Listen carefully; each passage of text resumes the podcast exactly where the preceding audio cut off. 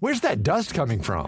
Still finding debris after vacuuming? Eufy X10 Pro Omni Robot Vacuum has 8,000 PA of powerful suction to remove debris deep in carpets. And it's totally hands free. Want to know more? Go to eufy.com. That's EUFY.com and discover X10 Pro Omni, the best in class all in one robot vacuum for only $799.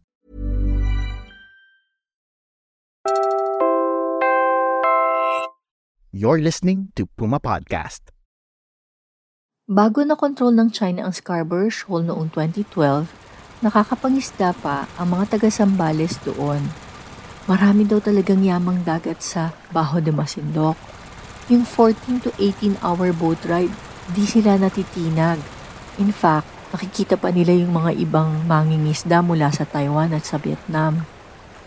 They're even sharing food among themselves while they waited for their catch. But the Chinese drove them away from their traditional fishing grounds. Some were bombarded by water cannons, others were cornered by Chinese vessels. Then there were those who had their boats boarded by the Chinese, who would then steal their catch from them. Para sa kanila, going to their usual place of work meant risking their lives. Kaya nga yung iba nag-tricycle driver na lang or nag-construction worker. Meron namang nangisda pa rin, kaya lang sa ibang lugar na, sa Masinloc o Yon Bay. Although these waters are still not a guarantee of prosperity or even just a source of livelihood. Ako po si Veronica Uy, Puma Podcast, and you're listening to Teka Teka News.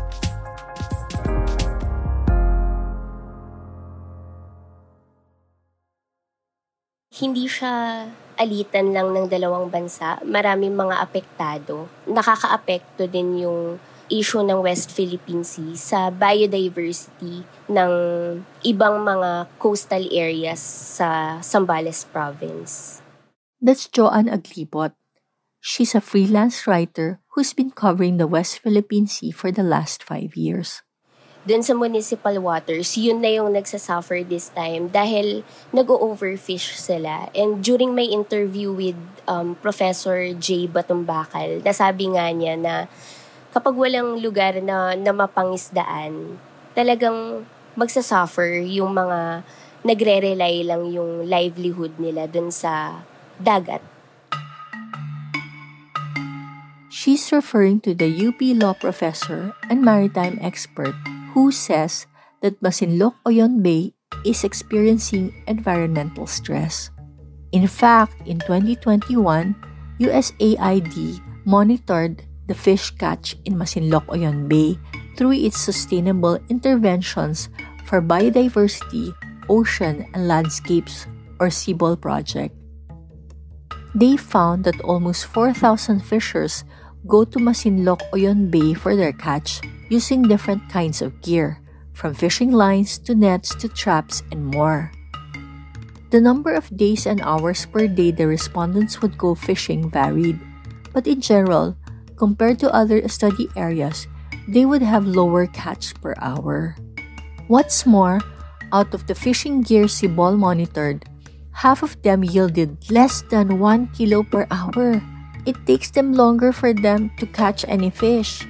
Even worse, says Sibol, a large proportion of the catch of half the gears are quote-unquote immature individuals. This means, quote, fish individuals are removed without having contributed to replenish their population so that there will be fish for the next generations to come, end quote. Hindi na sapat yung mga lugar na pangisdaan nila. Sa Scarborough Shoal, pinipigilan sila tapos, sa Masinloc mismo, ang buong Masinloc Uyon Bay ay protected area. May mga iba pa siya like the San Salvador and three other fish sanctuaries. Dun sa mga area na yun, talagang restricted, hindi talaga pwedeng mangisda. Nahihirapan silang maghanap ng ibang lugar na pangisdaan. Kaya yung iba talagang napipilitan na pumunta sa mas malayong lugar na hindi ganun ka-safe dahil nga Parang nung nakaraan nga lang, eh, may, may tatlong mga mangingisda ang namatay dahil nasa Pangasinan area sila. She's referring to the fishermen from Subic who were killed when their fishing boat capsized after an oil tanker struck it early this month. Now Masinloc Oyon Bay is the first marine protected area in central Luzon. 30 years ago, it was declared a protected seascape and landscape under the National Integrated Protected Areas System Act or Republic Act 7586. This was precisely so that the area could be protected and conserved ecologically while addressing the economic needs of the local communities. But with more fisher folk turning to Masinloc Oyon Bay for their livelihood, it's no surprise that As mentioned earlier, the area is suffering from environmental stress. Fisherman Francisco Miranda, who lives in Masinloc Municipality, has seen this for himself. Sabi niya kay Joanna, mas konti na ang mga mangingisdang pumupunta sa Scarborough Shoal. Many are already here swarming this place. Ibig sabihin, dun sa Masinloc o yon Bay. Meanwhile, when he used to go to Scarborough Shoal, one trip would be enough to support his family's needs for a month. A month! Ibig sabihin ganun talaga kasagana ang lugar na Scarborough Shoal. The intersection of poverty, security, and the environment can be difficult to navigate. But in San Salvador Island, which is also in Masinloc, the direction is clear. Dun sa community ng San Salvador Island, nagpunta ang Haribon Foundation during 1970s and naturuan nila yung mga tao kung paano mahalin yung kalikasan. And very different yung, yung mga tao doon. Kasi alam nila kung gaano kahalaga yung pagprotekta sa environment para magpatuloy na madami silang makuhang isda sa dagat. Sinabi po to ni, ni Miss Anna Varona ng Haribon Foundation. Pag-usapin ng preservation and conservation, laging pipiliin ng tao na unahin ang pamilya niya, ang pagkain nila pang araw-araw. Siguro yun din yung realization na, oo nga, bago natin protektahan yung environment, kailangan maprotektahan muna yung community na umaasa doon at yung community na nagpoprotekta din doon sa area. Yung nangyari sa San Salvador Island, ang napansin ko po talaga since may mga tulong, may mga alternative livelihood na nabibigay sa kanila, mas naiisip nila na kailangan naming protektahan yung lugar. And mas effective siya na mas matagalan She mentioned Mary Jane Antonio, whose father was a bantay dagat and would bring her to trainings to restore the island's natural resources when she was 10 years old.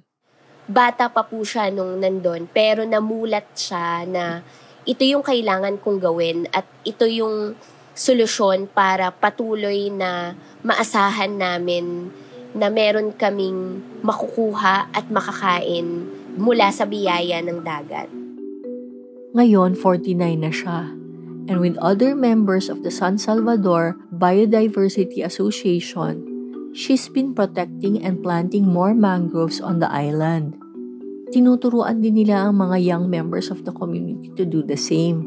Protecting and maintaining mangrove forest, coral reefs, and seagrass beds are crucial, says Simbol. This is where fish can grow, in the end replenishing their population. For Joanna, what she has seen in San Salvador Island can be a model for other areas in the archipelago. She can only hope that it can be replicated. At sana mas dumami yung katulad ni Miss Mary Jane na nagpoprotekta sa kalikasan at hindi na kailangang sabihin pa sa kanila kung gaano kahalaga na protektahan yung lugar. Sana mas madaming katulad ni Miss Mary Jane na magtuturo pa sa mga anak nila kung gaano kahalaga at paano protektahan yung kalikasan para mas madami pa tayong isda na kakainin at madami pang mga mangingisda ang mas matulungan sa mga hanap buhay nila. Ito yung mga sektor na hindi natin madalas na-appreciate. Kasi akala natin nangingisda lang sila. Pero lagi nating iisipin sana na habang kumakain tayo ng paborito nating isda, na merong mga katulad ni Kuya Francisco na nagsasakripisyo ng ilang linggo, ilang araw, para lang makuha yung mga yon. Again, I'm Veronica Uy Puma Podcast. You've been listening to Teka Teka News. For more of this story, read Saving Oyon Bay on Inquirer.net. The story is supported by Green Beat Plus, an initiative of the USAID Sustainable Interventions for Biodiversity, Oceans and Landscapes or CBOL project. It is implemented in partnership with the Association of Young Environmental Journalists or AYEJ. This episode was written by Trisha Aquino and Joanna Rose Aglibot of the Philippine Daily Inquirer. It was edited by Pidoy Blanco. Our executive producer is Jill Caro. May natutunan ba kayong bago for this episode? Let us know in the comments on YouTube or on social media if you're listening to this on your podcast app. Salamat sa pakikinig!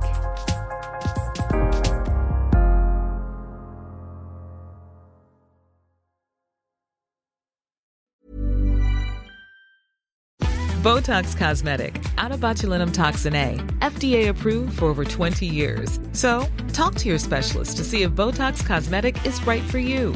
For full prescribing information, including boxed warning, visit BotoxCosmetic.com or call 877-351-0300. Remember to ask for Botox Cosmetic by name. To see for yourself and learn more, visit BotoxCosmetic.com. That's BotoxCosmetic.com.